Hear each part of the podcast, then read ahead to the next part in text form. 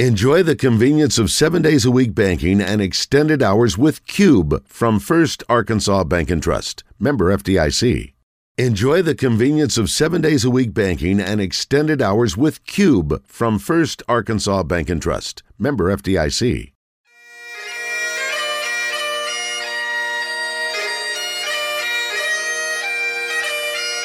It's time for From the Short Grass with Trey Schapp a golf podcast for those who love golf, struggle with golf, and just like to enjoy the outdoors and fellowship with friends, all while chasing a ball around trying to put it in a four and a quarter inch diameter hole.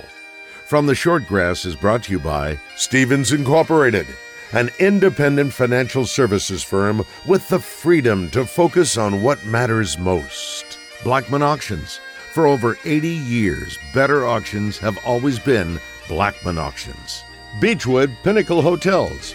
We partner with you to deliver high yield results by managing, developing, and investing in top quality hospitality assets. And now, from the short grass, here is your host, Trey Schapp. Welcome to another edition of From the Short Grass. I am your host, Trey Schapp. I recently sat down with former Arkansas Razorback great Joe Kleine. He won an NBA championship, a gold medal in the Olympics for Team USA, and he also loves the game of golf. He's got some great stories. This is the first part of a two part interview with Joe Kleine. Big Joe from Slater Mo coming up after the break. But before we go to break, I need to tell you about bphotels.com. If you're traveling around the great state of Arkansas and find yourself in a place that you're not familiar with, Go to bphotels.com when you need an overnight accommodation, and they will lead you in the right direction. bphotels.com. We're back after this. This is Thomas Blackman with Blackman Auctions. Me sponsoring a golf show is great irony. I've been a phenomenally bad golfer for 30 years. I don't know the difference between a penalty area and a bunker. I like it, but I'm really bad. You listen to this show and to Trey because he's a great golfer and knows the game backwards and forwards. I know auctions like Trey knows golf. I've been a professional auctioneer for 30 years. I know auctions. Trey knows golf. Listen to the correct expert. Call me to learn about auctions, not Trey. Since 1938, better auctions are Blackman auctions. At Stephens, our philosophy is to invest every dollar as if it were our own, to seize opportunity, to anticipate rather than react, to deliver constant focus in an ever changing world and to pursue the objectives of our clients in order to help them reach their financial goals. A proven history of helping companies and individuals. Stephens, member NYSE SIPC. With all the decisions you need to make about what to do in El Dorado, finding a place to stay is an easy one. The Haywood is uniquely positioned to make your stay one to treasure. Located in the historic Union Square district of El Dorado, the Haywood offers luxurious accommodations that feature contemporary, colorful rooms with high quality bedding, comfortable baths with walk in showers, and a spacious workspace with stylish plantation shutters that are unique additions to the stunning decor in a non smoking environment. Make the Haywood your home away from home the next time you visit El Dorado. Welcome back to From the Shortgrass. On the tee, Big Joe from Slater Mo, Joe Kleine. Big Joe Kleine, thanks for joining me on From the Shortgrass. Uh, I imagine when you go to the golf course, you have to ask for the extra large golf cart and the extra long golf clubs. Uh, yeah. Well, I have to bring my own golf clubs, so so there's not too many that fit, and you know they uh, they just don't make those golf carts for, for me, so I just I got to deal with it. I hope hopefully I'm playing with somebody and I'm not driving. I don't I don't like to drive. I was going to say, but some of the times when I see you driving, I mean the steering wheel is below the top of your knees. Yeah, it's not optimal Trey at all. it's not. It's just. But I mean, it is what it is. It's you know, it, it's it's all right. But whenever I whenever I can, uh, whenever I play with somebody, I'm always like, you can drive. I, I'm I don't want to drive. You love the game? Absolutely. I mean, I love it because it gives me a chance to still compete. It gives me a chance to play for something.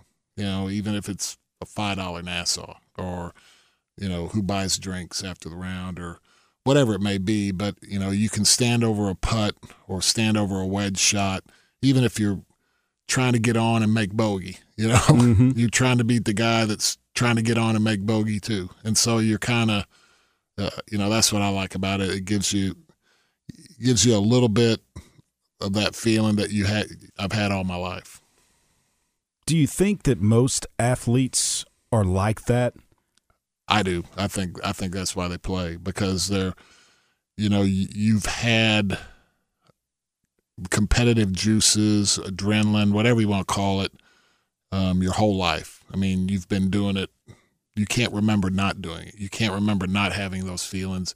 And then if you're lucky enough, like me, to kind of get to do them till you're almost forty, you know, like and 15 years in the in the league, and but then it ends. I mean, it, it's it's not a gradual. I mean, then all of a sudden there's a there's a void. I mean, it's it's gone. You're not, you know, you're not competing yourself. You might coach or do some some of those things, but it's still not the same. Being in the NBA and a player there as opposed to, let's say, a Major League Baseball player, it would seem to me that picking up golf and playing golf would be more beneficial because that gives you something to do in the off season. Yeah, you can get your workouts in and everything, but the summertime is when you want to be playing golf, especially for you when you were playing in Chicago and Boston, Oh, yeah. those cold weather towns. Yeah, I mean, I, I found a place, and when I was in Boston, you didn't really have indoor places where you that hadn't really become a thing yet, where you could go hit balls on a simulator or something. But I remember I found a place in Boston. I'm not in Boston, excuse me, Chicago. When I was up there, that had indoor mats, and you could you could go in there and hit into a screen, and Mm-hmm. and I mean, I used to wear it out just just out of the kids are at school, uh, you know, you just uh, even even on game days, you just a lot of times when I was in Phoenix, I would go hit ball balls on the practice range after shoot around, and I you know I would be starting or playing, but it just it got my mind off of the game. It, it gave me something to do that wasn't strenuous, and it shortened the day.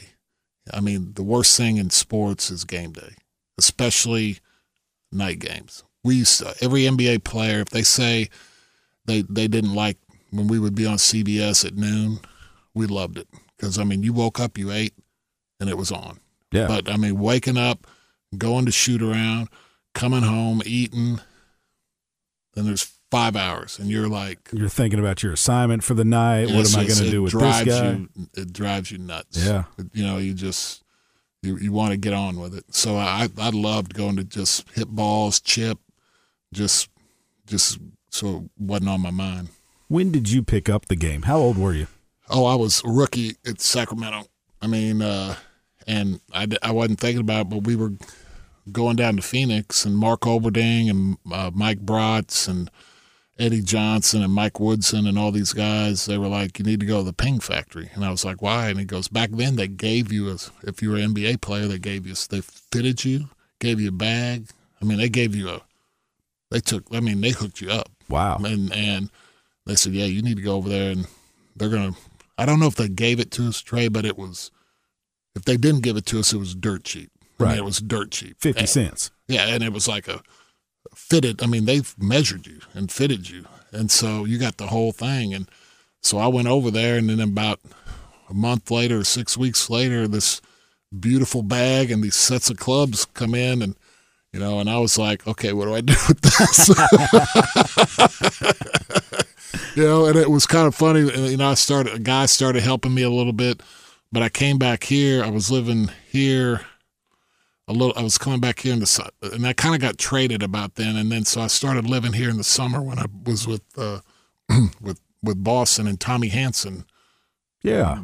He kind of taught me how to play to where I could go out there and you know I could be in your foursome and not you you be standing over there and and I'm hitting it 50 yards down the fairway and you're sitting there trying to make birdie and I'm I'm trying to make a 12 you know I mean I, I could he Right. made it to where I could play and you know make a double bogey or whatever bogey sometimes a par but I could I could have fun and so I, I kind of learned learned it the initial part of the game from him So you owe it to those teammates of yours there Yeah. in Sacramento yeah of getting you involved in the game of golf. Yeah, because I, I didn't have a clue. I mean, I but they were like, hey, you know, you know, you know us ex athletes, man. If it's free, it's for me.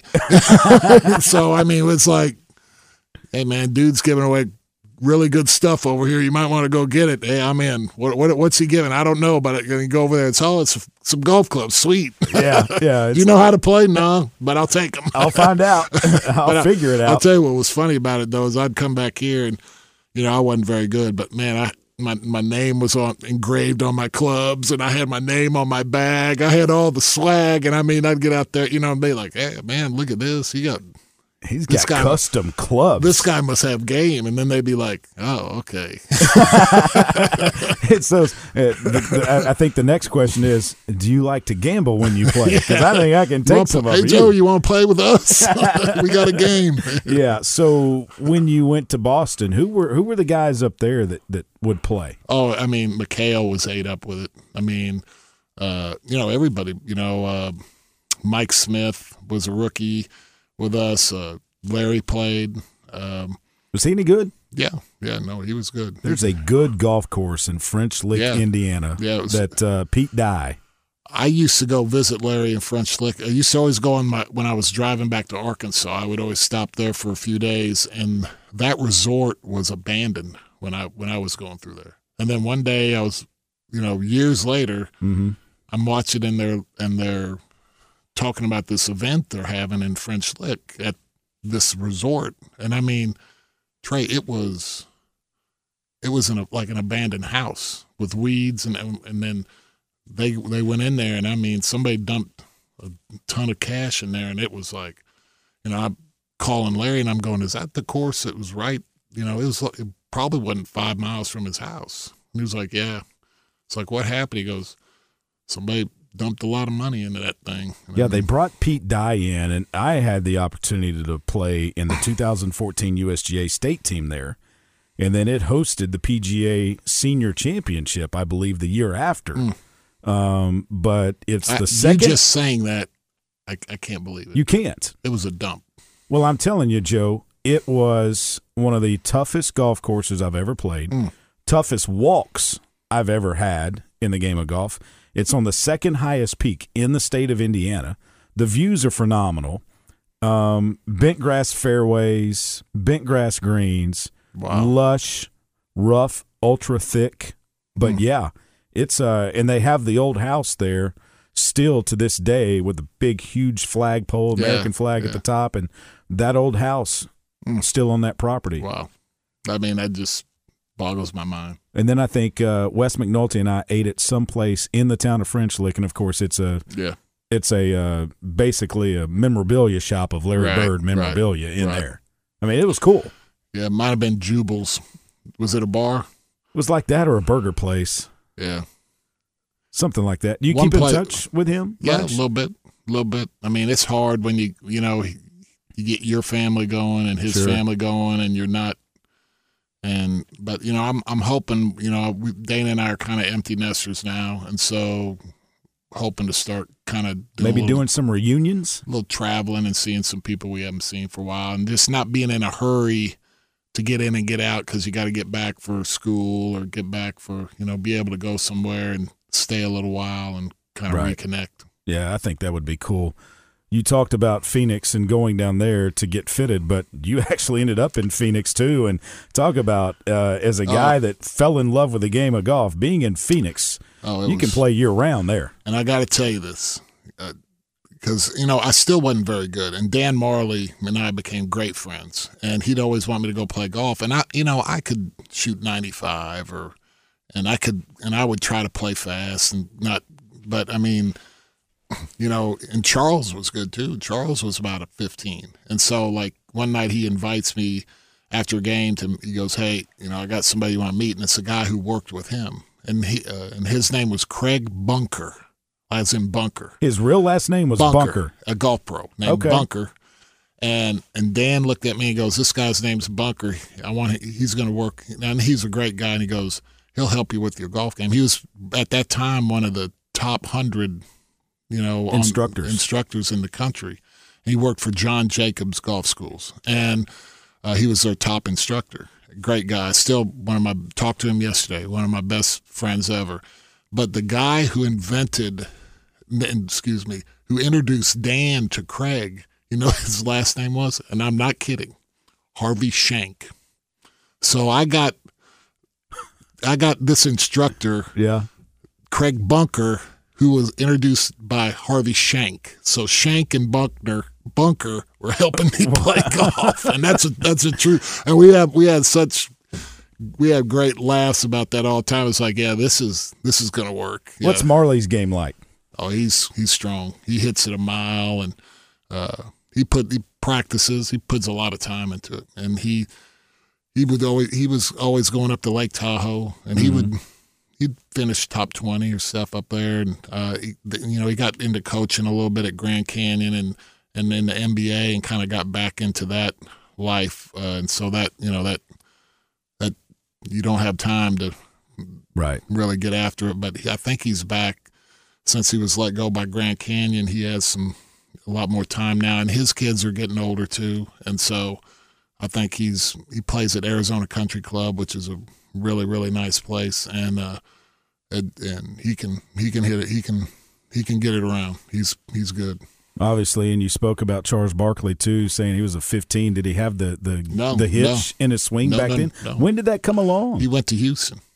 He when he went down to Houston, he came back that next summer after he'd been away from us. He still had a place in Phoenix, and you know, we when he got in town, we'd all go play golf, and it, you know, he started doing all that stuff, and what did you say to him the first time well, I mean, we, that? we thought he was clowning around.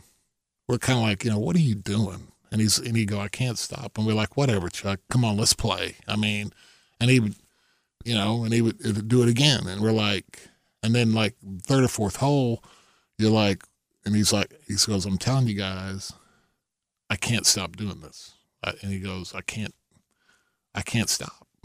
And it was just, it was bizarre. It was just, it was strange. And I mean, you know, it was kind of, you know, we were kind of laughing, but he, you know, there was kind of a real serious moment where he was like, you know, this ain't funny. I can't stop doing this. I'm Right. not, I'm not kidding. Right. you know, this is not a joke, you know, and, and it was, it was like, well, damn, then you ought to quit. there wasn't a lot of sympathy there. It was I like, was about mean, to say. There wasn't, from our group, it wasn't like, oh man, that's too bad. Can I help you? It was like, man, dude, damn, you ought to quit. if that's how it's going to be, you need to quit.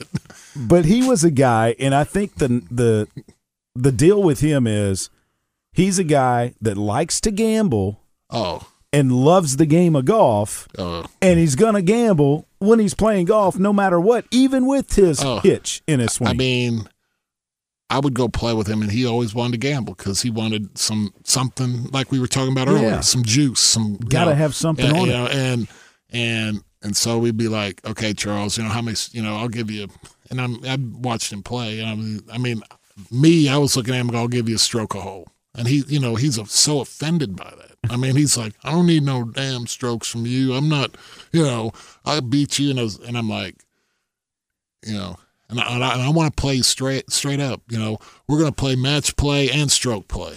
And like, wait, wait, wait a oh, second. yeah. How do you do that? no, he he wanted to keep scoring two, you know, because he wanted, and I'm just like, you know, Charles would be better for you to just play match play. You know, Yeah. No, we're gonna do both. You know, and, and I, I want to. You know, and I mean, and you know, I'm not a big gambler. I mean, I like a little something, but I I don't want to get uncomfortable. The, and I mean, I looked at him. I was like, whatever you want to do, buddy. he was like, whatever you want to, you know. And he he you know he'd go, we're going to do a hundred dollar Nassau, and you know, usually I'd be like, you're you're out of your mind. I'm not playing for that much money. And I was But like, with him, Oh, I was like, hell yeah.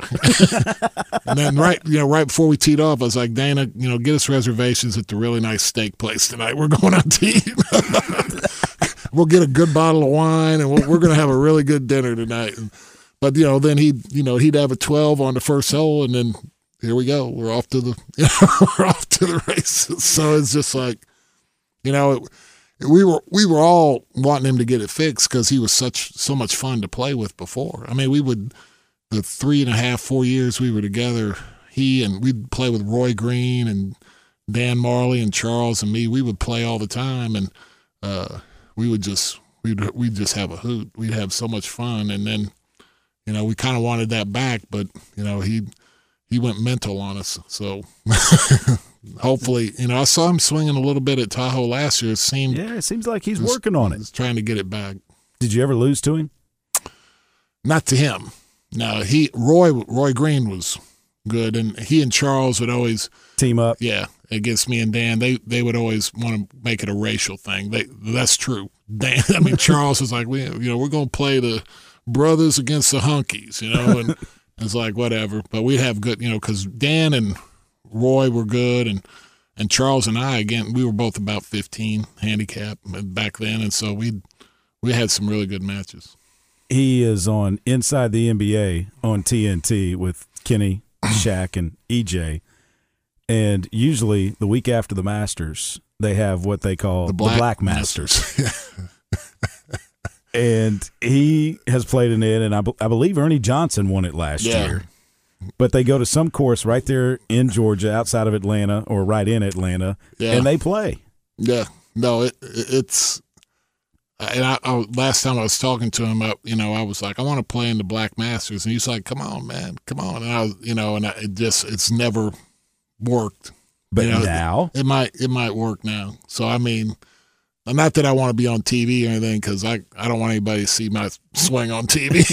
but I you mean, just it want to be there for the oh, it's, entertainment value. oh, it's fun. It just you can, but and and what you see on TV is, you know, you when you watch something like that on TV with Charles, you go, man, that looks like fun, and I promise you, it is, because, I mean, he what you see on TV is how he is. I mean, that is that's why he's so beloved. Is that you know he is he's he's he's a hundred percent genuine. Now, some people don't like some of that, and some people do, but it's none of it's fake. I can promise you. Joe, with me and Chuck, he doesn't have an agenda. Right. And he comes across and he's just going to tell you how he feels. Right. You ask him a question, he's going to give you an answer, Right. whether you And like it sometimes it's asinine Right. answer. Yeah, but it's what he thinks. I mean, he used to say stuff before games, you know, and it was like Belushi saying, you know, when the Germans bombed Pearl Harbor in Caddyshack, you know, and everybody would be, you know, be looking at each other and be like, just let him go, you know, just let him go. he's trying to hype himself. He's trying up. to he's making trying to make a point. Just let him go. But I mean, it. But it was it was genuine, you know? right. And then the best thing about it, later on when we're having beers or something after the game or somewhere, we could call him out on what he said, and we, you know, he wouldn't get. He would. We'd all laugh about it. I mean, he could, you know, he go, "Yeah, that was pretty stupid." Once he got a chance to sit there and think right. about what he had actually Yeah. said, he probably says that nowadays too. Yeah, but hey, I it, think- it's out there. yeah, yeah. I think. Well, he it- got misquoted in his own autobiography, yeah, so we'll leave it at that. he and Shaq just going back and forth on that show. Uh, I think it's hilarious. I mean, Shaq and they welcomed Draymond Green the other day, the Yeah. first uh, player to have a contract Yeah. with TNT, and and uh, Shaq was saying, "Hey, Draymond, you you you send me 500k right now, and I'll punch Chuck in the face." the money these cats are making now that that's not a that's not that might happen. he might have it in his wallet with the cash these guys are making. he now. said might- he wouldn't do it. He said he thanked Chuck for everything that he had done for him to help Right. him. He said, "So uh, yeah." He goes, "I can't do that." He goes, "But I wouldn't mind watching you do it though." This is Thomas Blackman of Blackman Auctions. Trey asked me to sponsor a show for another few months. Even though I don't like golf, I do like his show. I have no idea how he gets the awesome variety of guests on his show, but it is entertaining and informative even for a horrible golfer like myself. I'm learning a lot about the game and about the passion for playing. So much so, I've started using my country club for more than Sunday brunch. Trey makes golf interesting. I make auctions interesting. For auctions, listen to me. For golf, listen to Trey. Since 1938, better auctions are Blackman Auctions. With all the decisions you need to make about what to do in El Dorado, finding a place to stay is an easy one. The Haywood is uniquely positioned to make your stay one to treasure. Located in the historic Union Square district of El Dorado, the Haywood offers luxurious accommodations that feature contemporary, colorful rooms with high quality bedding, comfortable baths with walk in showers, and a spacious workspace with stylish plantation shutters that are unique additions to the stunning decor in a non smoking environment. Make the Haywood your home away from home the next time you visit El Dorado. Since 1938, better auctions have always been Blackman Auctions. go check out one of our great sponsors on the web. If you're looking for an auction to attend, blackmanauctions.com is where you can find all of their upcoming auctions. On the tee with our weekly rule segment, it's PGA Master Professional Adam Carney. Adam, this rule question comes in from Walker in Mountain Home. He says, I like to play in four balls. Is it okay to accept cash when his team wins their flight? So the answer now is yes. Uh, that's a rules change that came about three, four years ago, I think. Um, it used to be it was merchandise only, not valued more than seven hundred and fifty dollars. But it could be a gift card.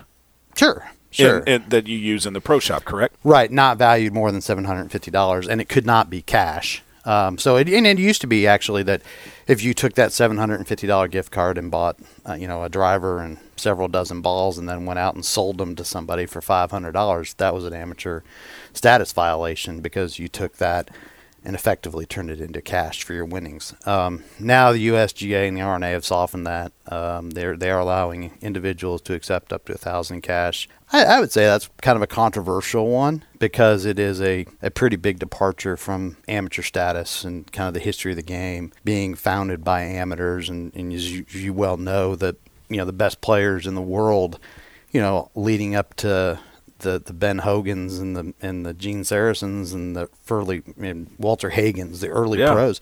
You know, the best players in the world were all amateur players. Mm-hmm. You know, Bobby Jones is probably still one of the top five greatest players of all time. Francis Ouimet. Francis Ouimet. Of course, you know, he won one major. Right. Well, two if we include the USAM. He did win USAM Correct. as well. You know, amateur players dominated, you know, the four well, the four majors, right? The four majors were the US Open, the Open Championship, the British mm-hmm. Open, a lot of people call it, and the U.S. Amateur and the British Amateur. So that was that was the original Grand Slam that Bobby Jones won. You know, the the move to allow players to accept cash, I think it's a common sense thing. I think it was probably happening a lot. Um, it was something the USGA obviously wasn't policing. State golf associations weren't policing that kind of thing, and it probably just made sense to go ahead and put a cap on it and say, okay, and it's probably more so coming out to where there's a cap now because of the NIL with collegiate golfers. It, I mean, it, it certainly lends itself to that. Um, I, you know, I can remember when I played in college, I had to be very, very careful about a lot of things, it, whether it was cash or or you know, receiving merchandise or all the old NCAA rules, which you know, and, I, am not up to speed on all the NIL stuff. I have pretty a, a base understanding, but amateur rules for golf always flew in the face of the NCAA. I mean, there were times where I was okay to accept this under the amateur rules set forth by the USGA and the R&A, but under the NCAA, I couldn't. Those two clashed a lot. I would say now, given the new NIL rules, that uh, that probably there's they're not near the discrepancy. A lot of these clubs have Calcuttas, and they have mm-hmm. other forms of gambling, if you will, on a particular tournament. Right. So let's say he wins the tournament, wins his flight, he gets that thousand dollars, but he's also won the Calcutta. What happens then? Yeah, so that I would say is a distinct gray area, right? You know, that's probably a Supreme Court decision, right? Given what's going on in our country yeah. right now, everything is going to the Supreme Court. But uh, you know, I, I don't think anybody's going to be again policing that. I don't think anyone's policing Calcuttas. Um, you know, the argument can be made, hey, they, he won thousand dollars in his flight, and then we move to another component of amateur status, which is gambling, gambling on individuals, gambling on on teams between uh, participants. I, I, mean, I think it's just one of those things that that's just not uh, it's known, but you know everybody just kind of turns their back to it and, and doesn't really say anything. I think if, if an issue were ever made of it, I don't know how the USGA would actually rule on that. I think state governments, depending upon the amount of money in the Calcutta and gambling, um, you know, would have something to say about it from a tax standpoint. Um, and I think clubs, if clubs are the ones sponsoring those those Calcuttas, that could that could be an issue. But if it's an outside organization and the event is at that club, you know, the club may be free of any liability. But I, I don't think you need to be afraid of going up there and collecting that envelope anytime soon. So Walker and Mountain Home, let's get it correct. You can win up to eight thousand dollars, and it can be cold hard cash now. It can. It can be a thousand dollars cash. He's Adam Carney. I am Trey Schapp. Walker and Mountain Home. Thanks for the question. You can send in a question to our rules expert, Adam Carney, right here. Just uh, send us an email from the shortgrass at gmail.com. That's it for this edition of From the Short Grass. Remember to always repair your ball marks on the green and a couple of more, and I hope to see you from the short grass. You've been listening to From the Short Grass, a weekly podcast dedicated to the game of golf. This has been a presentation of the Buzz Radio Network.